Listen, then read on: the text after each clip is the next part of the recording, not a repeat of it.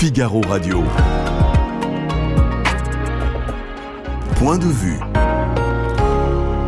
Vincent Roux. Bonjour à tous, bienvenue dans le studio du Figaro. Nouvelle semaine, est-ce la semaine décisive pour la réforme des retraites? Les syndicats peuvent-ils encore espérer retourner la situation après la mobilisation réussie de samedi, de ce week-end? Bernard Salanès, patron et fondateur d'ELAB, nous donnera son point de vue. Il a été patron de la SNCF, de Safran, DG d'Airbus. Il se bat pour la réindustrialisation de la France, sa souveraineté économique. Louis Gallois viendra euh, décrypter avec nous la nouvelle bataille qui fait rage avec les États-Unis, la bataille de l'inflation, de la relocalisation, de la réindustrialisation, la bataille, le défi lancé par le euh, Inflation euh, Reduction Act américain. Et puis un livre absolument passionnant qui, révèle pardon, tout ce que la médecine civile actuelle doit à la médecine militaire d'antan. Euh, de la chirurgie à la psychiatrie, en passant par la médecine d'urgence. L'auteur sera avec nous en fin d'émission et elle attend vos questions, vos points de vue.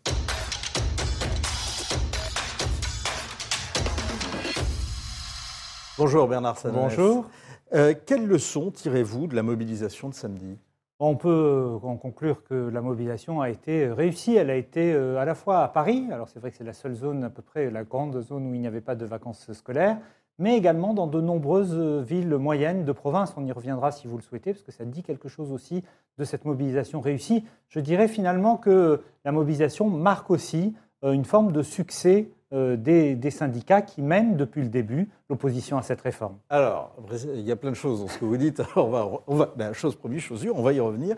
Justement, cette mobilisation, en particulier en région, en particulier euh, dans les villes euh, dites moyennes ou dans les petites villes, qu'est-ce que ça révèle selon vous? Trois choses. la première, c'est d'abord qu'il y a, on le sait, dans les villes moyennes, plus de salariés du secteur public, parce qu'il y a l'hôpital, parce qu'il y a la préfecture, parce qu'il y a les principaux services publics. Et on sait que c'est dans le service public que l'opposition est plus forte ça veut pas, à la réforme. Ça ne veut pas dire que le privé n'est pas opposé à la réforme, mais par exemple, il y a 7 points de différence. Plus des trois quarts des salariés du public sont opposés euh, à la réforme des retraites contre seulement 70% du privé. Ça reste important, mais on voit bien qu'il y a une surmobilisation des salariés du secteur public. C'est la première raison. La deuxième raison, c'est que dans ces villes moyennes, dans cette France des sous-préfectures, comme on l'a qualifié, se ressent très fortement euh, les difficultés d'accès aux services publics. Et ces accès aux services publics difficiles, notamment, je pense bien sûr aux services publics de, santé, question de l'accès aux soins qui est, qui est centrale. Avec les fermetures d'hôpitaux ou bien avec la, baisse de la qualité de la prestation Exactement. Et, et, il y a d'autres services publics qui sont en question. On voit bien que pas seulement, pas seulement, mais aussi euh, bien sûr tous les enjeux liés à l'éducation, au remplacement des professeurs, etc. On voit bien que ces questions sont très sensibles dans ces petites villes de province. Et puis la troisième raison, et je trouve qu'on n'en parle pas assez, alors elle est liée bien sûr à la sociologie aussi de ces territoires, c'est que c'est sans doute une France qui a moins accès au télétravail. Euh, et parce qu'elle a moins accès au télétravail, parce qu'il y a moins de cadres, parce qu'il y a plus de milieux populaires, de, classes moyennes, elle se voit moins facilement, elle envisage moins facilement, évidemment, de prolonger sa durée euh, de l'âge légal. Euh, sur ces deux dernières causes, ces deux derniers points que vous, vous soulevez, en tous les cas, ça, m'amène à me poser la question est-ce que cette mobilisation est vraiment une mobilisation simplement contre la réforme de la retraite, ou bien est-ce que c'est plutôt un prétexte pour embrasser d'autres causes? Alors, elle l'est, en tout cas dans les enquêtes, c'est très clair, elle est principalement contre la réforme. D'ailleurs, je vais vous donner un chiffre qui va abonder cette, cette thèse, c'est qu'il y a même trois électeurs sur dix d'Emmanuel Macron qui se disent contre la réforme des retraites. Et eux, ils ne sont pas opposés au président de la République, puisqu'ils ont voté euh, pour lui au premier tour, hein, des électeurs de premier tour. Donc, euh, il y a effectivement ce, ferment qui cristallise l'opposition, c'est l'allongement euh, de l'âge légal. Mais derrière s'ajoutent évidemment et viennent nourrir aussi l'opposition, un des éléments liés au, dire, au climat général, et d'abord, bien sûr, aux difficultés qui pèsent sur le pouvoir d'achat des Français. Cela fait plus d'un an, on l'a oublié, cela fait plus d'un an que le pouvoir d'achat des Français est, en berne et qu'ils nous disent euh, dans les enquêtes, c'est notre première préoccupation, c'est de ça dont l'exécutif devrait s'occuper en premier, parce qu'on a une situation très tendue, euh, plus de 4 Français sur 10 disent qu'ils ne bouclent pas leur fin de mois euh, sereinement. Donc cette question du pouvoir d'achat joue évidemment beaucoup comme un élément amplificateur, et également, on l'a beaucoup dit aussi, le rapport au travail qui, qui, évolue et qui fait que on, a des aspirations différentes et nouvelles par rapport au travail. On va y revenir. Les, débats reprennent à l'Assemblée. tout l'enjeu de la semaine, c'est l'article 7. Hein. C'est l'article qui porte sur le report de l'âge de la retraite. Oui, et, le premier enjeu, c'est savoir déjà si cet article va être euh, voté, si on va mm. arriver euh, à l'article 7, euh, et si l'opposition, notamment menée par la France insoumise, l'opposition parlementaire, va finalement lever ces amendements pour permettre le vote. Il, s'est passé quelque chose d'important hier quand même, hein, c'est que les principaux leaders syndicaux, et notamment Laurent Berger, a, critiqué de manière assez ferme, j'allais dire en creux, pas en creux, il a critiqué euh, l'attitude C'était sur l'antenne de, RTL et du Figaro, donc, euh, effectivement, il, a dit même que c'était une connerie. Euh, voilà. Une manière aussi de prendre ses distances des opposants politiques. Laurent Berger, comme les autres, doit voir un peu les enquêtes. il voit bien que les opposants politiques à la réforme, je pense à Jean-Luc Mélenchon ou à Marine Le Pen, ne profitent pas pour l'instant de l'opposition à la réforme de retraite pour améliorer leur popularité. Vous pensez que c'est ça la clé de la, des déclarations de Laurent Berger et la clé de la volonté des syndicats de voir un débat autour de cet article 7 je, pense que ce débat, il est, il est souhaité, y compris il est souhaité euh, par les Français. On avait encore une majorité de Français, alors que pourtant, hein, on l'a dit, l'opinion reste très opposée à la, réforme. On a une majorité de Français qui souhaitent que le débat ait lieu au Parlement. On l'a oublié, euh, les, Français ont choisi d'envoyer au Parlement une majorité relative. Cela veut dire quelque chose. Cela veut dire qu'ils souhaitent ce débat. Et même quand on est contre la réforme, on peut souhaiter que ce débat ait lieu et qu'il ait lieu, j'allais dire, de manière plus calme. Emmanuel Macron doit-il s'impliquer davantage pour euh, défendre la réforme des retraites? C'est la question qu'on a posée sur le site du Figaro. J'aimerais bien avoir votre point de vue. Alors, sur un strict plan de l'analyse politique, ce n'est pas à moi de donner des conseils au président, moi je suis un observateur. Euh, je pense que ça n'aiderait pas parce que le président de la République a été pris pour cible au moment des Gilets jaunes. Aujourd'hui. Il redevient répulsif Aujourd'hui, ce n'est moins le cas. Aujourd'hui, il a pour lui euh, le fait d'avoir une première ministre qui, j'allais dire, euh, joue, pleinement l'effet de, fusible. On le voit dans les enquêtes où sa popularité euh, atteint un niveau très bas, Madame Borne, 23% hein, seulement de Français qui lui font confiance.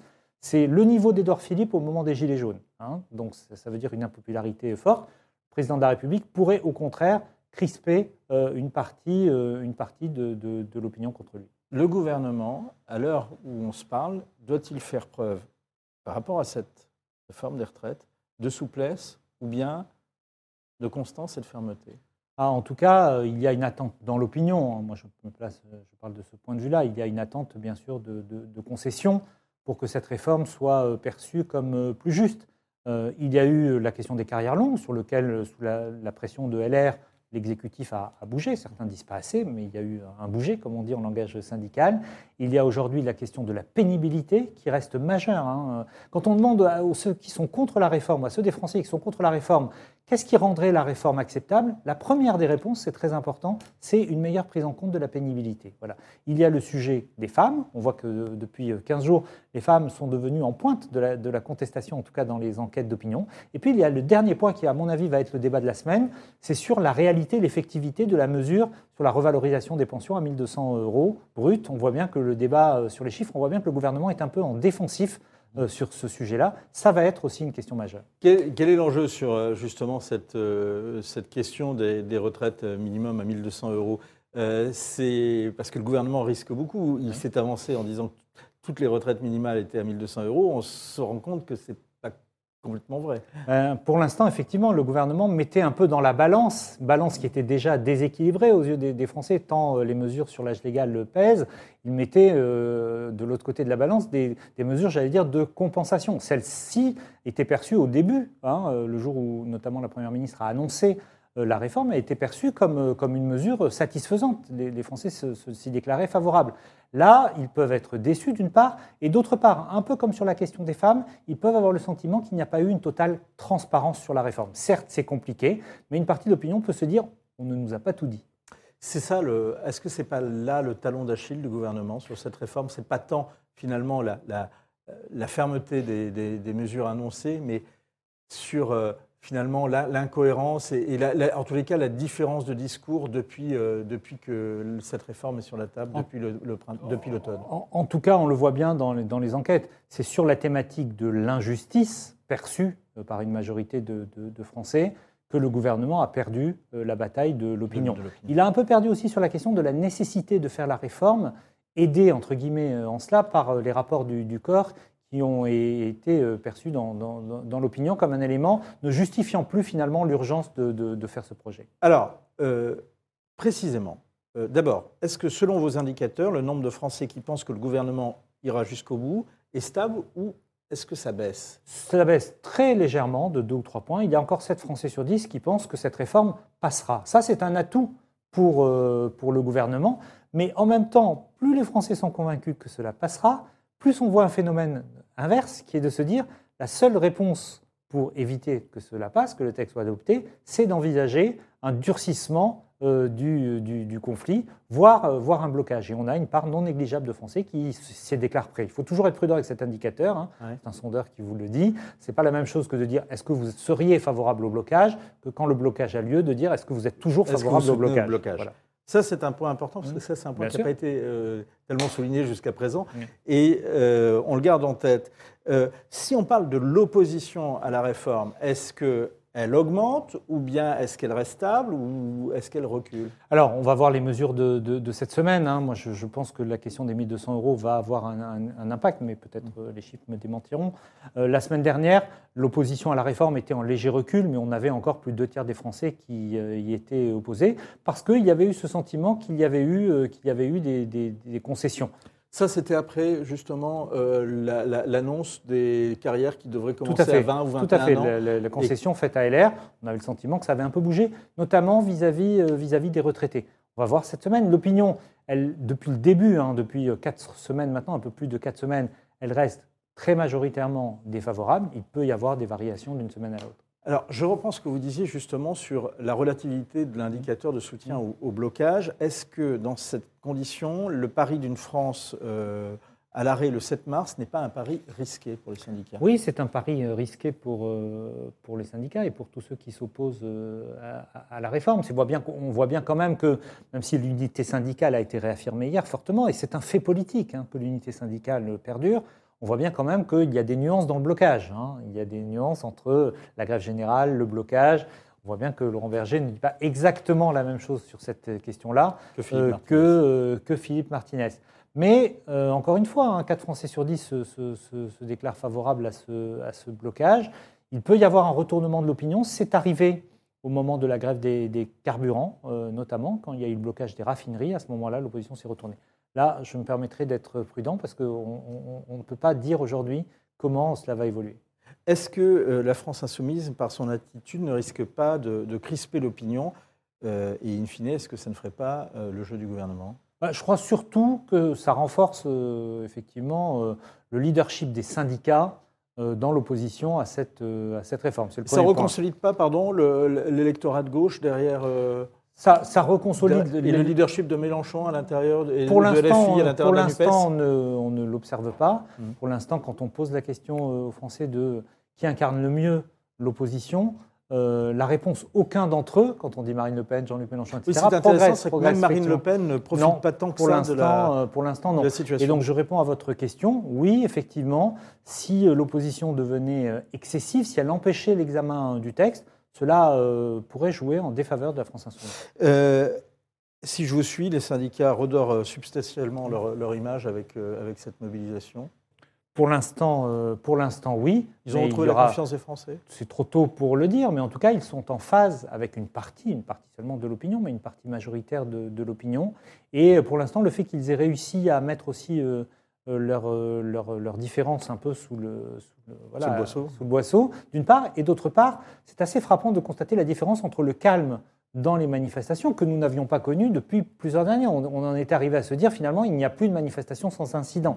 Les syndicats, Mmh. quelques-uns, quoi. il y en a quelques-uns et ils sont toujours euh, déplorables, mais euh, c'est intéressant de voir que les syndicats euh, retrouvent aussi une fonction qui est d'encadrer les manifestations et de participer au débat sereinement. Alors, on parlait du rapport euh, au travail. Est-ce que le, la droit à la paresse est une idée populaire, en tout cas une idée qui séduit la majorité de l'opinion? En tout cas, je ne sais pas si c'est le droit à la paresse en tant que tel, formulé comme ça, mais il y a une euh, prise en considération du fait que le travail n'est plus central euh, dans la vie professionnelle. Il reste important, mais pendant le Covid, on a, découvert que il y avait d'autres priorités. Encore une fois, ça ne veut pas dire que le travail ne compte plus, mais à des générations qui ont fait du travail leur premier essentiel, leur premier objectif, des générations plus jeunes, mais pas seulement, disent, bah, écoutez, le travail, ça compte, mais il n'y a, pas, il a pas que ça. C'est le, premier point. Et deuxième point, se pose également, bien sûr, la question des rémunérations, la question qu'on appelle du, partage de, la valeur, euh, qui fait aussi euh, euh, naître et, prospérer un certain nombre de revendications. Merci beaucoup Bernard Sananès. Vos prévisions, vos analyses sont à retrouver bien sûr sur le site de Lab et sur votre compte Twitter qui justement trade, pour reprendre l'expression Twitter, justement vos, dernières études qui sont pleines d'enseignements, notamment sur les, réformes d'ailleurs proposées par les, oppositions qui obtiennent un, soutien intéressant. Et ça c'est un autre,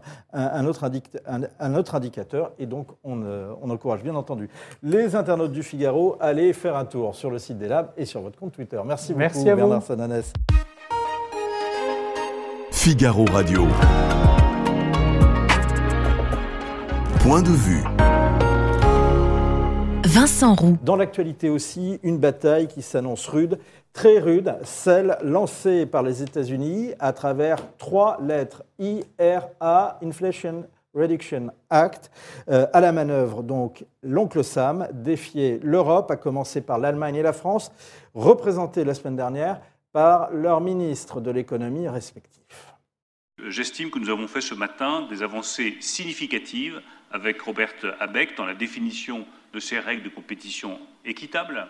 Nous sommes convenus de la nécessité d'une transparence totale entre les États-Unis et l'Europe sur le montant des aides publiques qui seront apportées aux entreprises privées.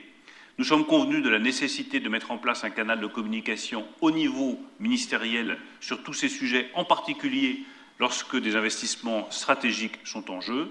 Et nous sommes convenus de la nécessité également, dans l'application de l'Inflation Reduction Act, d'élargir au plus grand nombre de composants européens possibles, véhicules électriques, mais aussi batteries électriques et matériaux critiques. Bonjour Louis Gallois. Bonjour. Est-ce qu'il faut se féliciter, autant que le fait euh, Bruno Le Maire à Washington la semaine dernière, de ce que le ministre de l'économie et son homologue allemand ont obtenu à Washington? Tout ce qu'on peut gratter est bon à prendre. On fait que le gratter. Euh, je pense qu'on ne change pas. La, réalité des choses, c'est que les Américains vont mettre 360 milliards de dollars sur les industries vertes et que c'est un défi euh, pour l'Europe mais moi, je n'en veux pas aux Américains, ils font leur boulot. Euh, justement, par rapport à ce boulot américain, quel boulot euh, l'Europe et en particulier la France doivent, doivent accomplir pour faire Moi, j'aimerais bien, j'aimerais bien que l'Europe euh, réagisse. Et vous trouvez qu'elle ne réagit pas assez? J'attends de voir ce qui va se passer, puisqu'il y a une réflexion sur, dans ce domaine. Mais j'ai compris qu'il y avait quand même des blocages sérieux il faudrait faire un programme européen de l'ampleur du programme américain, c'est-à-dire entre 300 et 400 milliards d'euros. Pas une paille, hein, c'est une somme considérable. Et euh, ce programme ne, ne pourra pas être financé comme on nous le propose actuellement, uniquement en allant gratter sur des fonds qui auraient été inutilisés par ailleurs. Je pense qu'il faut regarder ce qu'on a fait pour le Covid. La capacité d'endettement de l'Europe peut-elle être mobilisée pour cela? Parce que si ce n'est pas la capacité d'endettement de l'Europe, ça va être chaque pays qui va faire son petit IRA. Hum. Et il y a des pays qui ont des capacités pour faire des choses importantes, notamment les Allemands. Il y a des pays qui n'ont pas les capacités de le faire.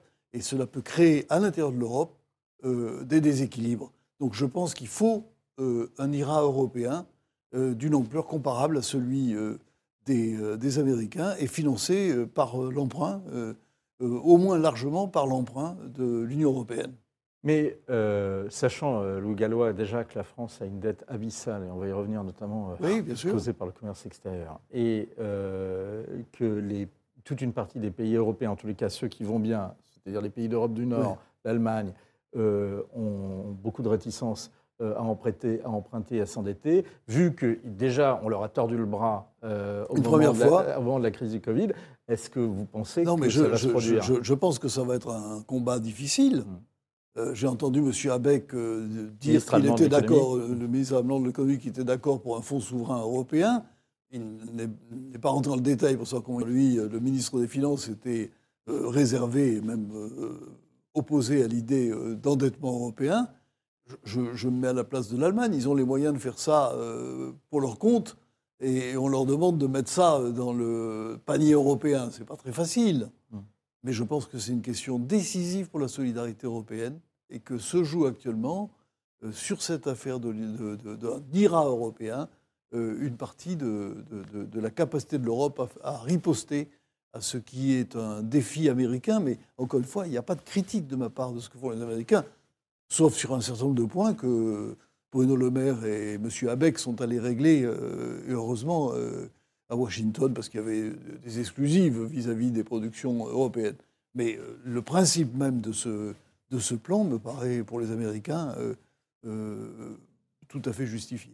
Euh, mettons que ce plan soit mis en place au niveau européen ou disons au niveau français. Qu'est-ce qu'il faudrait faire aujourd'hui? Quels seraient les... Je, je pense que on- on- la transition énergétique et la transition écologique nous conduisent à des investissements absolument massifs. Mhm. Quand on va passer les, acier- les, les- les hauts fourneaux du coq à l'hydrogène, pour aller vite, Mhm. ça va coûter des centaines de millions. Euh, pareil pour le ciment. etc. Ce sont des investissements qui n'ont aucune rentabilité pour les industriels. Parce qu'ils ne vendront pas leur acier plus cher, parce qu'il aura été fabriqué avec de l'hydrogène qu'avec du, du coke. Mm. Donc, euh, l'entreprise va mettre de l'argent dans une- euh, des investissements qui n'ont aucune rentabilité au détriment d'investissements qui sont des investissements de développement et qui peuvent, eux, avoir une rentabilité. Il va falloir les aider. C'est la question qu'on pose un peu aujourd'hui dans le, dans le Figaro, et il y a une longue étude qui doit paraître dans les prochaines heures. Est-ce que la transition écologique est finalement supportable économiquement? Elle est supportable dès lors, mais elle va entraîner. euh, D'abord, il il faut voir quel calendrier, quel, Mm. quel est le, le- le calendrier qu'on on lui met. donne, comment on la scande.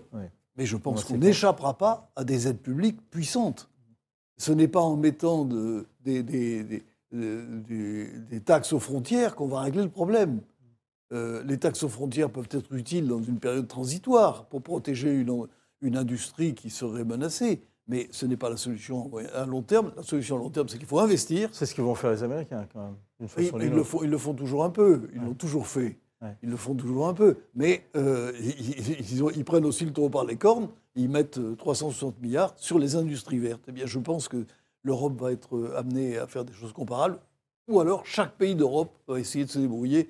Et je pense que ça serait une, une occasion ratée pour la solidarité européenne. Est-ce que euh, c'est une occasion également de poser la, la question de la relocalisation, euh, puisque c'est un problème auquel nous, nous faisons face? Alors moi, je ne sais pas si vous le savez, mais j'aime pas beaucoup ce terme de relocalisation. C'est l'occasion de nous le redire. Parce que, parce que je, je ne voudrais pas donner le sentiment que c'est l'industrie du passé que l'on remet euh, en place en France. Parce que c'est l'industrie de l'avenir va être une industrie différente. Même si c'est du textile, ça ne sera pas le même textile qu'avant. Mm. Euh, si c'est des chaussures, ça ne sera pas les mêmes chaussures qu'avant. Mm. Euh, L'industrie de demain, elle va être beaucoup plus technologique, beaucoup plus numérisée. C'est la question que je voulais vous poser. beaucoup plus justement. Est-ce qu'on a des exemples de ce que pourrait être l'industrie de demain et qu'il faudrait produire chez nous? Ben, L'industrie, de demain, c'est l'industrie qui, va, qui, qui, qui est en train de naître de la transition énergétique et écologique. Ce sont les matériaux isolants, ce sont les grands systèmes énergétiques, c'est le- les plastiques biodégradables, c'est la- l'agroalimentaire qui va être complètement transformé, ce sont les industries de santé. Il y a des opportunités. Mais ces opportunités, il faut que, il faut que ces industries s'installent en France et pas ailleurs. Donc il faut que nous soyons attractifs pour ces industries et que- et- et- qu'on ait euh, la base qui leur permet de, s'épanouir en France. Alors mettons que l'I- euh, l'IRA européen ne, ne fonctionne pas et qu'on se retrouve face à, dans cette situation. Soit on fait notre propre IRA, soit, euh, soit il y a une autre solution euh, que je voulais vous soumettre. C'est celle qui est proposée par les Américains. Euh, les Américains sont touchés par la délocalisation et ils sont tentés par euh, ce qu'ils appellent le, le friendshoring, qui est relocalisé dans des pays euh, dits amis. Est-ce que la France aurait intérêt à demander à être inscrit dans la liste Des- pays, pays amis. amis Ah, euh, bah, pour réindustrialiser les Bon, États-Unis vous savez, euh, comme disait euh, Deng Xiaoping, euh, qu'importe que le chat soit gris ou noir, pour qu'il attrape les souris. Mm. Mais si, euh, si ça fait plaisir aux Américains de considérer qu'investir chez nous, c'est investir chez des amis, très bien. Je pense que c'est une excellente chose. Mais je ne, je ne vois pas pourquoi une entreprise viendrait chez nous si elle, par rapport à une implantation aux États-Unis. Parce que euh, on a parlé de l'IRA, mais il y a un deuxième problème, c'est que actuellement l'énergie est trois à quatre fois moins chère aux États-Unis, venir. trois à quatre fois moins chère aux États-Unis qu'en Europe. Et ça, c'est une vraie question. Mais c'est justement quand on regarde le déficit record du, du- du commerce extérieur français en 2022, 164 milliards d'euros. Oui, L'année d'avant, c'était 85 milliards. Donc Oui. quasiment, on a quasiment doublé oui, euh, en un an.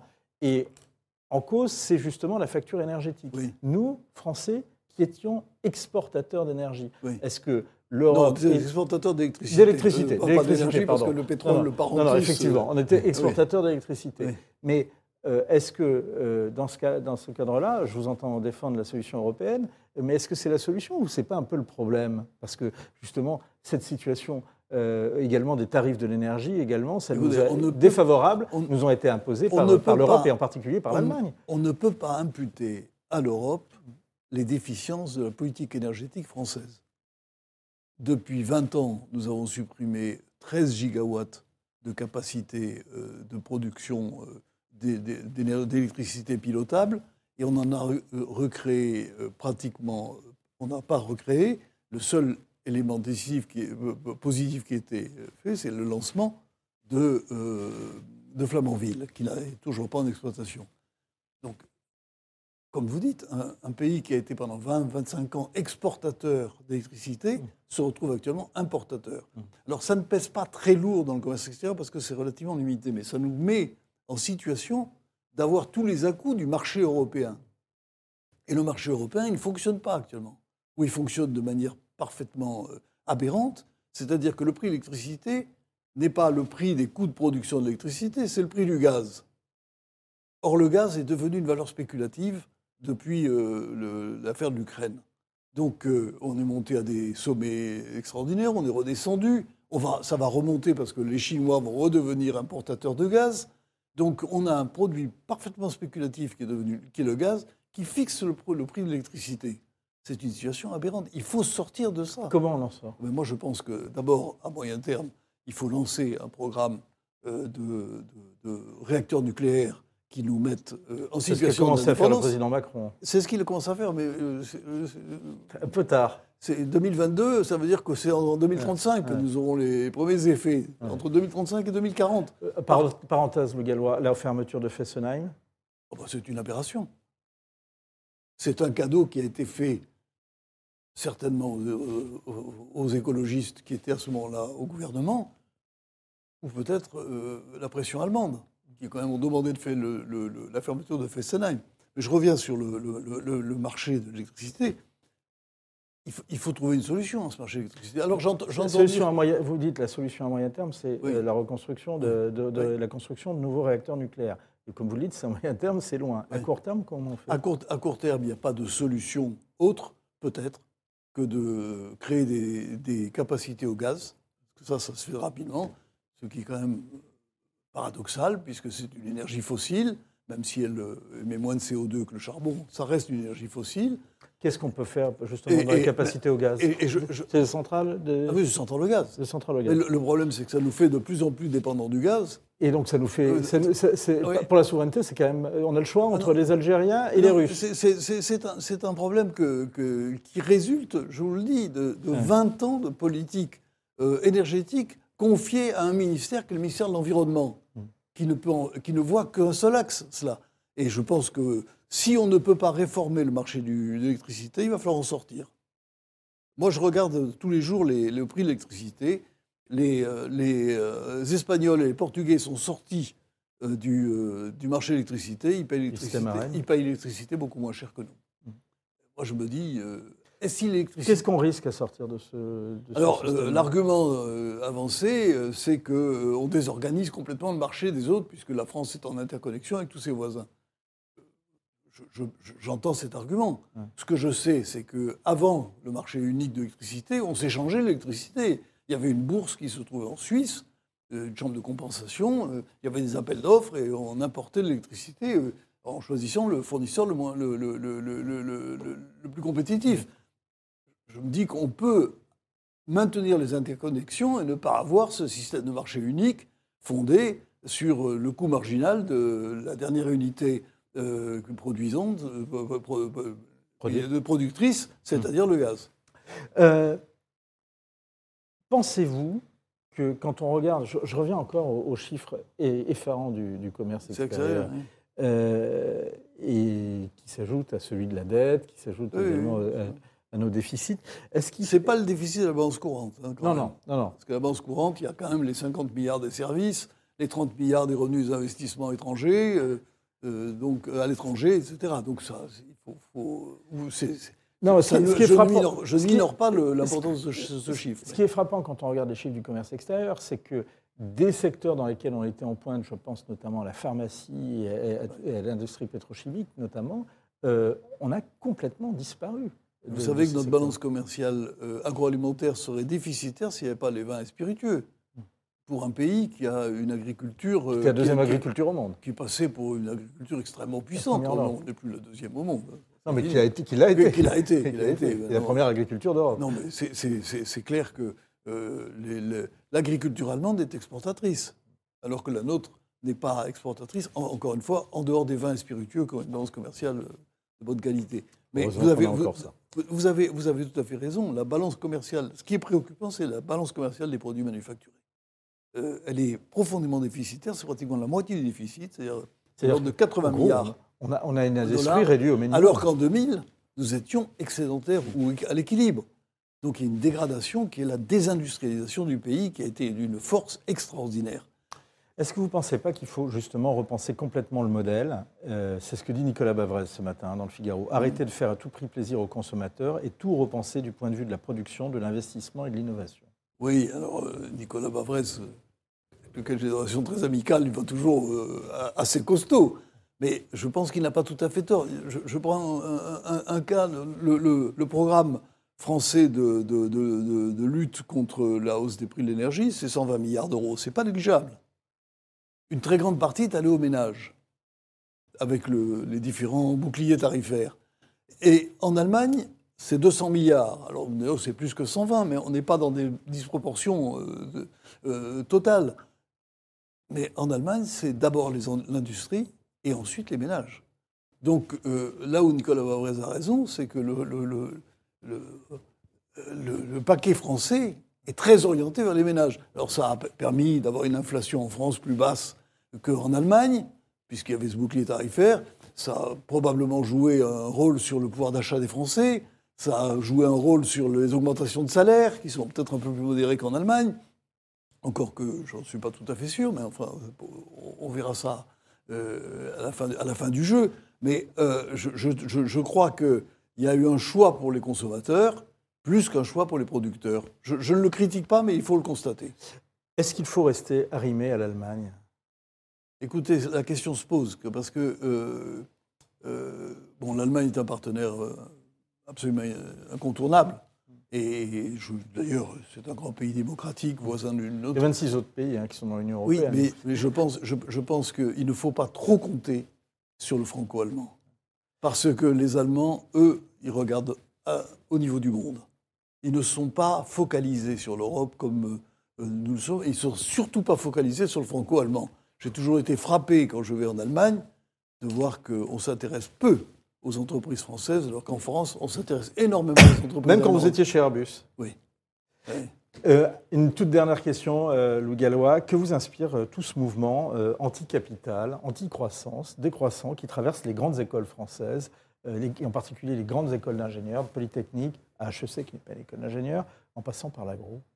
Oui, HEC, je suis plus modéré parce que je m'en viens et je constate qu'il y a encore une attirance pour les cabinets de management, pour les fusions-acquisitions euh, qui est forte. Mais Moins pour l'industrie. hein.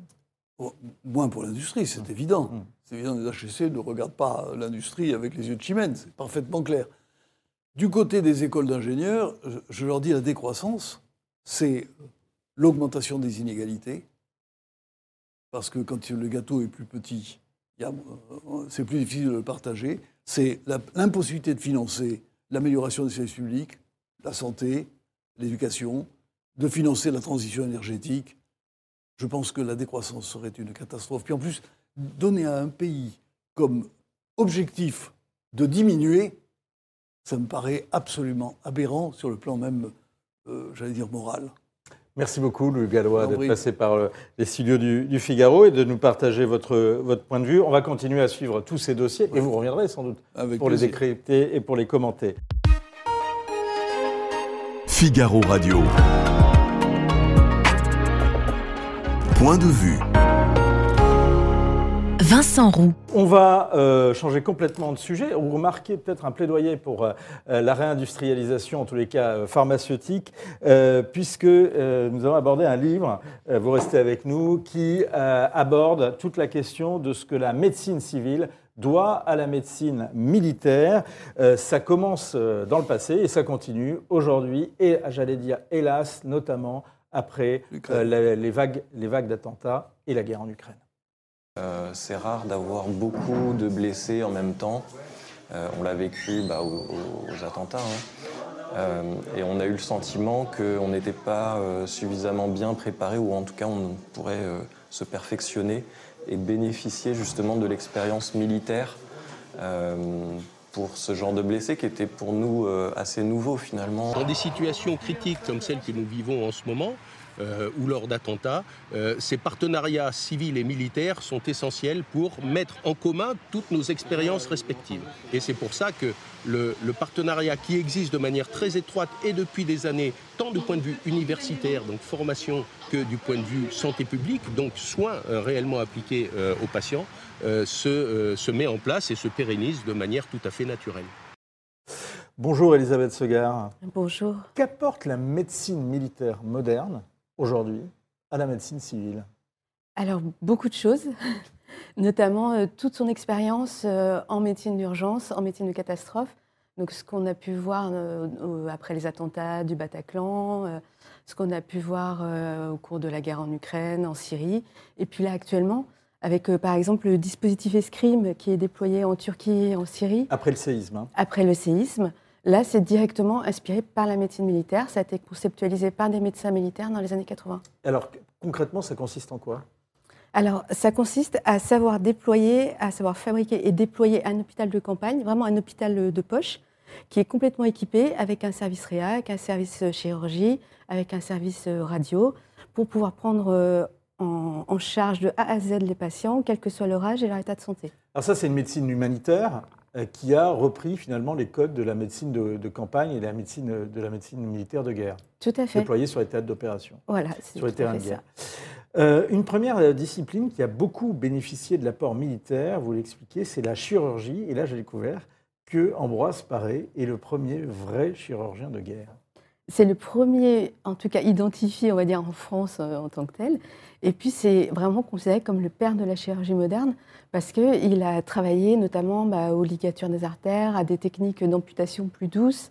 Il s'est dit qu'il fallait euh, voilà, pouvoir euh, amputer les gens de façon un peu moins inhumaine et qui souffrent moins parce que les gens, à l'époque, bah, mouraient de, de douleur. C'était atroce. Donc, ça a été vraiment un, un- père pour la chirurgie, oui. Ce qui est intéressant d'ailleurs dans ce que vous venez de dire, c'est que souvent les médecins militaires ont la réputation, en particulier même dans les armées, euh, d'être euh, effectivement des gens qui ne prennent pas en compte la, douleur. Or, euh, à vous lire, on voit bien que l'un des grands progrès de la médecine, et encore aujourd'hui, c'est la prise en charge de, la douleur, et c'est tout un débat. Mais euh, là encore, la médecine militaire a, apporté énormément euh, dans, la prise en compte et dans le soulagement de la douleur. Alors oui, c'est vrai ce que vous dites. euh, C'était pas en anesthésie qu'ils étaient les plus pointus, c'est clair, parce que c'est quand même une médecine d'urgence et une médecine de contrainte. Donc ils ont peu de moyens, il faut agir vite pour sauver les vies, et- etc. Donc ils vont à l'essentiel. Donc ça va être préserver des infections, ça va être couper le membre qui peut être dangereux, etc. Par contre, ils ont travaillé vraiment à la rééducation. Et ça, c'est une facette de la médecine militaire qui est vraiment, je pense, méconnue. Donc, euh, soigner euh, en urgence, certes, mais après, vraiment prendre en charge euh, la, personne blessée dans sa, dans sa globalité, avec euh, bah, notamment euh, les Invalides, qui ont été un des premiers établissements de soins de suite au monde. La création donc justement des Invalides en 1770 et 50 ans plus tard, d'ailleurs en 1721, euh, l'école de santé de, de Rochefort. C'est vrai que là encore, on, on voit dans la, médecine de reconstruction, notamment dans les amputations, on voit des, des progrès énormes qui ont été, qui ont été faits. Et là encore, euh, c'est la médecine militaire qui est en, qui est en pointe. Complètement, euh, notamment après la guerre de 14. Mm. Ça a été vraiment euh, phénoménal au niveau de la rééducation. Il y a eu donc tout ce qui était technique, à savoir les fabrications des prothèses, de ce qu'on appelait des prothèses de travail, donc des prothèses qui ont été pensées pour que les personnes amputées puissent avoir une préhension selon leur profession. Donc, ce n'était pas les mêmes prothèses, par exemple, pour les jardiniers que pour les viticulteurs, que pour les ouvriers. C'était euh, vraiment réfléchi. Et, euh, il y a La eu- jambe de bois, c'est ça? Voilà, la, la jambe de bois et puis le bras articulé. euh, et il y a eu des ingénieurs qui ont travaillé avec les médecins militaires à l'époque pour vraiment voir comment la prothèse devait être, pour qu'elle soit le mieux possible adaptée aux- aux personnes amputées, en fait. Est-ce que la guerre de 14 explique le bond considérable qu'opère la médecine tout au long du XXe siècle? Oui, pour euh, plusieurs raisons.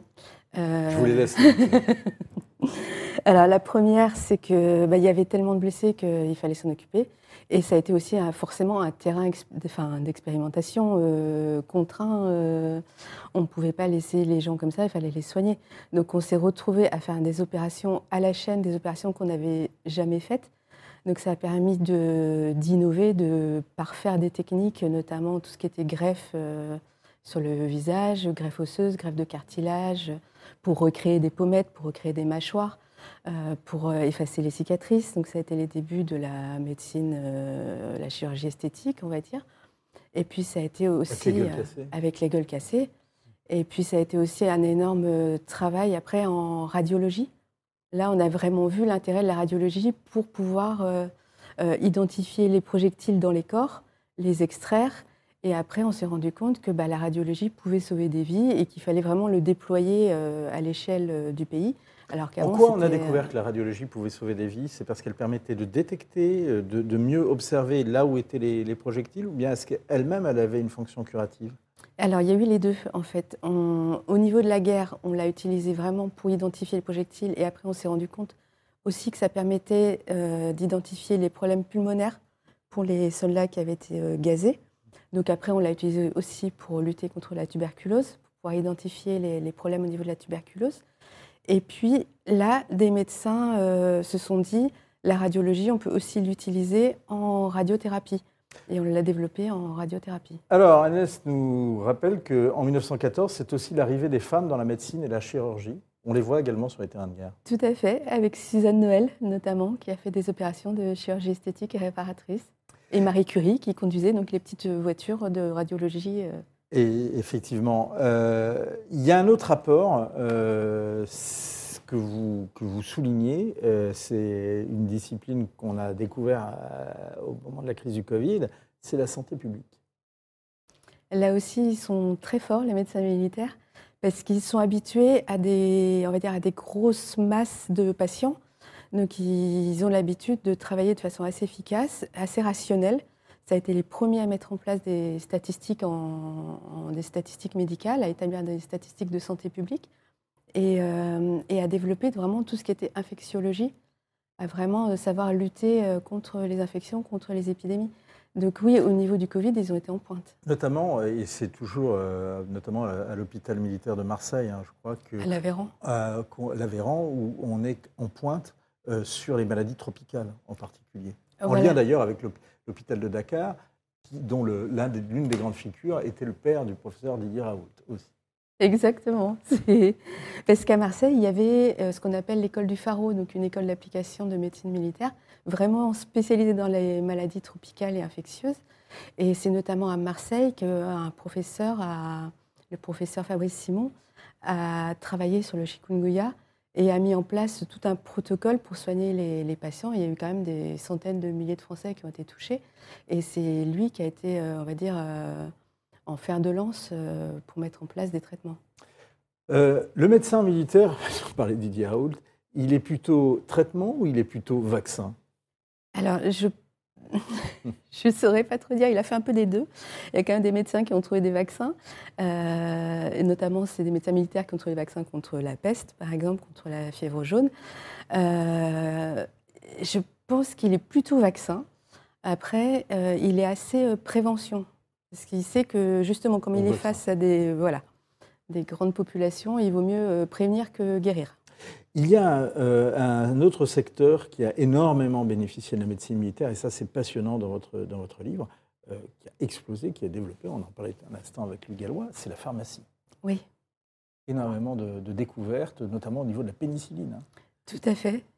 Alors là encore, euh, grâce malheureusement à une guerre, la guerre de 39-45 a obligé les, les pharmaciens militaires à produire de façon industrielle euh, la pénicilline. Donc là, ça a été plutôt les Américains qui ont été en pointe. Mais les Français, euh, notamment via donc, la pharmacie centrale des armées, euh, travaillent énormément au- à des produits plus faciles à transporter, plus faciles à utiliser. Et par exemple, c'est le cas des, hum, vous savez, les auto-injecteurs pour les diabétiques, donc les petits stylos là Et avec. qu'on se- euh, justement qu'on s'injecte notamment au niveau de, l'estomac, du gras de l'estomac. Voilà, et ça c'est né euh, sur les champs de bataille parce qu'il fallait que les soldats puissent avoir une mini-dose de morphine à s'injecter en, cas de- en cas de blessure. Et après, ça a été réutilisé par la, la pharmacopée civile. On- Il y a eu, euh, notamment lors des, dernières euh, opérations euh, extérieures, et en particulier l'Afghanistan et, le Sahel, on ne le sait pas, mais énormément de, progrès dans la connaissance des, effets, justement des explosions qui ont, été, qui ont été faits par la médecine militaire, notamment sur ce qu'on appelle l'effet de blast, c'est-à-dire ce qui se passe à l'intérieur du corps quand on est à côté d'une explosion indemne, et en réalité, en il y a réalité- énormément de choses qui, qui- qui sont détruites à l'intérieur de l'organisme. Oui, il y a eu beaucoup de réflexions faites là-dessus et beaucoup aussi sur euh, tout ce qui est brûlure. On y pense moins, mais il y a quand même, je crois, 15% des soldats qui sont blessés, qui souffrent de brûlures graves. Donc il y a eu beaucoup de progrès et euh, tout ce qui va être bah, transfusion, euh, hémorragie. euh, la guerre en Afghanistan a permis des, vraiment des gros pas en avant au niveau du soin et ça profite bah, aux accidentés de la route en particulier. Euh, le temps file, hélas, et les aides s'égarent, mais je ne voudrais pas qu'on se quitte sans avoir parlé d'un autre apport extrêmement important euh, de la médecine militaire, c'est celle euh, en matière psychiatrique, en matière psychique, et celle de la découverte du syndrome post-traumatique. Oui, ça aussi, ça a été euh, vraiment quelque chose d'important. Et, Et ça on- remonte même à la guerre de 14. Ça, voilà, là, ça remonte à, on va dire, à la guerre de 14, et ça a été vraiment conceptualisé au moment de bah, la guerre d'Indochine, la guerre du Vietnam, notamment par les Américains, et les Français ont travaillé dessus, et aujourd'hui, euh, les, enfin, les psychiatres français sont quand même, euh, les psychiatres militaires français, sont vraiment réputés pour, pour leurs soins, et on a décidé, notamment à l'hôpital des Invalides, d'ouvrir un, un secteur qui est réservé uniquement à la blessure euh, psychique, pour, euh, pour rééduquer et réhabiliter les, les soldats qui souffrent de blessures psychiques, au même titre qu'on le fait pour ceux qui souffrent de blessures euh, physiques. On parlait tout à l'heure des virus, on parlait tout à l'heure justement des, maladies tropicales. Est-ce que vous pensez qu'on a, est-ce que certains ont dit qu'on a trop peu consulté les armées par rapport au traitement de la Covid, les armées qui avaient pourtant à travers les livres blancs euh, euh, l'alerte au milieu des années 2000 sur des, sur des épidémies de cette ampleur. Alors, euh, je ne suis pas dans le secret des armées, donc je ne sais pas à quel point ils ont été consultés.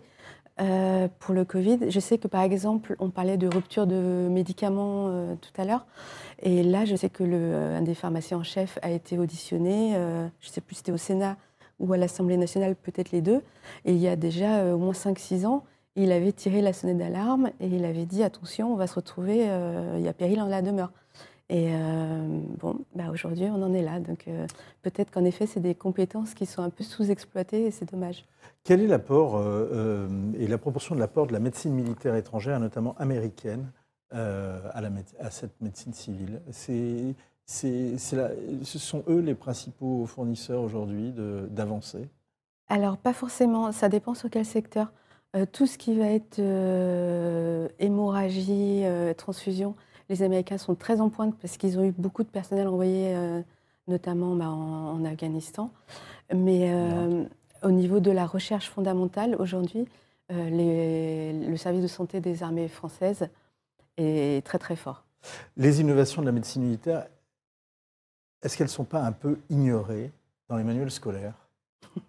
Est-ce que c'est pour ça que vous avez voulu les rétablir Alors c'est peut-être pour ça, Ce c'est sera ma peut-être dernière aussi- question. Euh, je pense que c'est aussi un peu une leçon d'espérance. Moi, en écrivant ce livre, euh, j'ai découvert des hommes extrêmement euh, courageux, extrêmement engagés, discrets, dont on parle jamais et qui ont vraiment donné, on va dire, leur travail à la patrie, pas qu'aux soldats, Et c'est pour ça que le titre, c'est euh, Médecin de la patrie, parce qu'il pense vraiment à l'ensemble de la population quand il soigne. Allons, médecin de la patrie. C'est un livre absolument euh, passionnant à lire. Ça fait, euh, euh, fait d'ailleurs progresser les connaissances et on apprend beaucoup de choses. et l'écriture est très agréable. C'est aux éditions du Rocher. Merci également à Antoine Lemaire, hein, qui l'avait déjà lu et qui, par sa fiche, m'a montré que c'était très intéressant de le lire et de vous avoir. Et vous l'avez encore démontré ce soir. On recommande donc la lecture de votre livre, Elisabeth Ségard. C'est, je le rappelle, aux éditions du Rocher.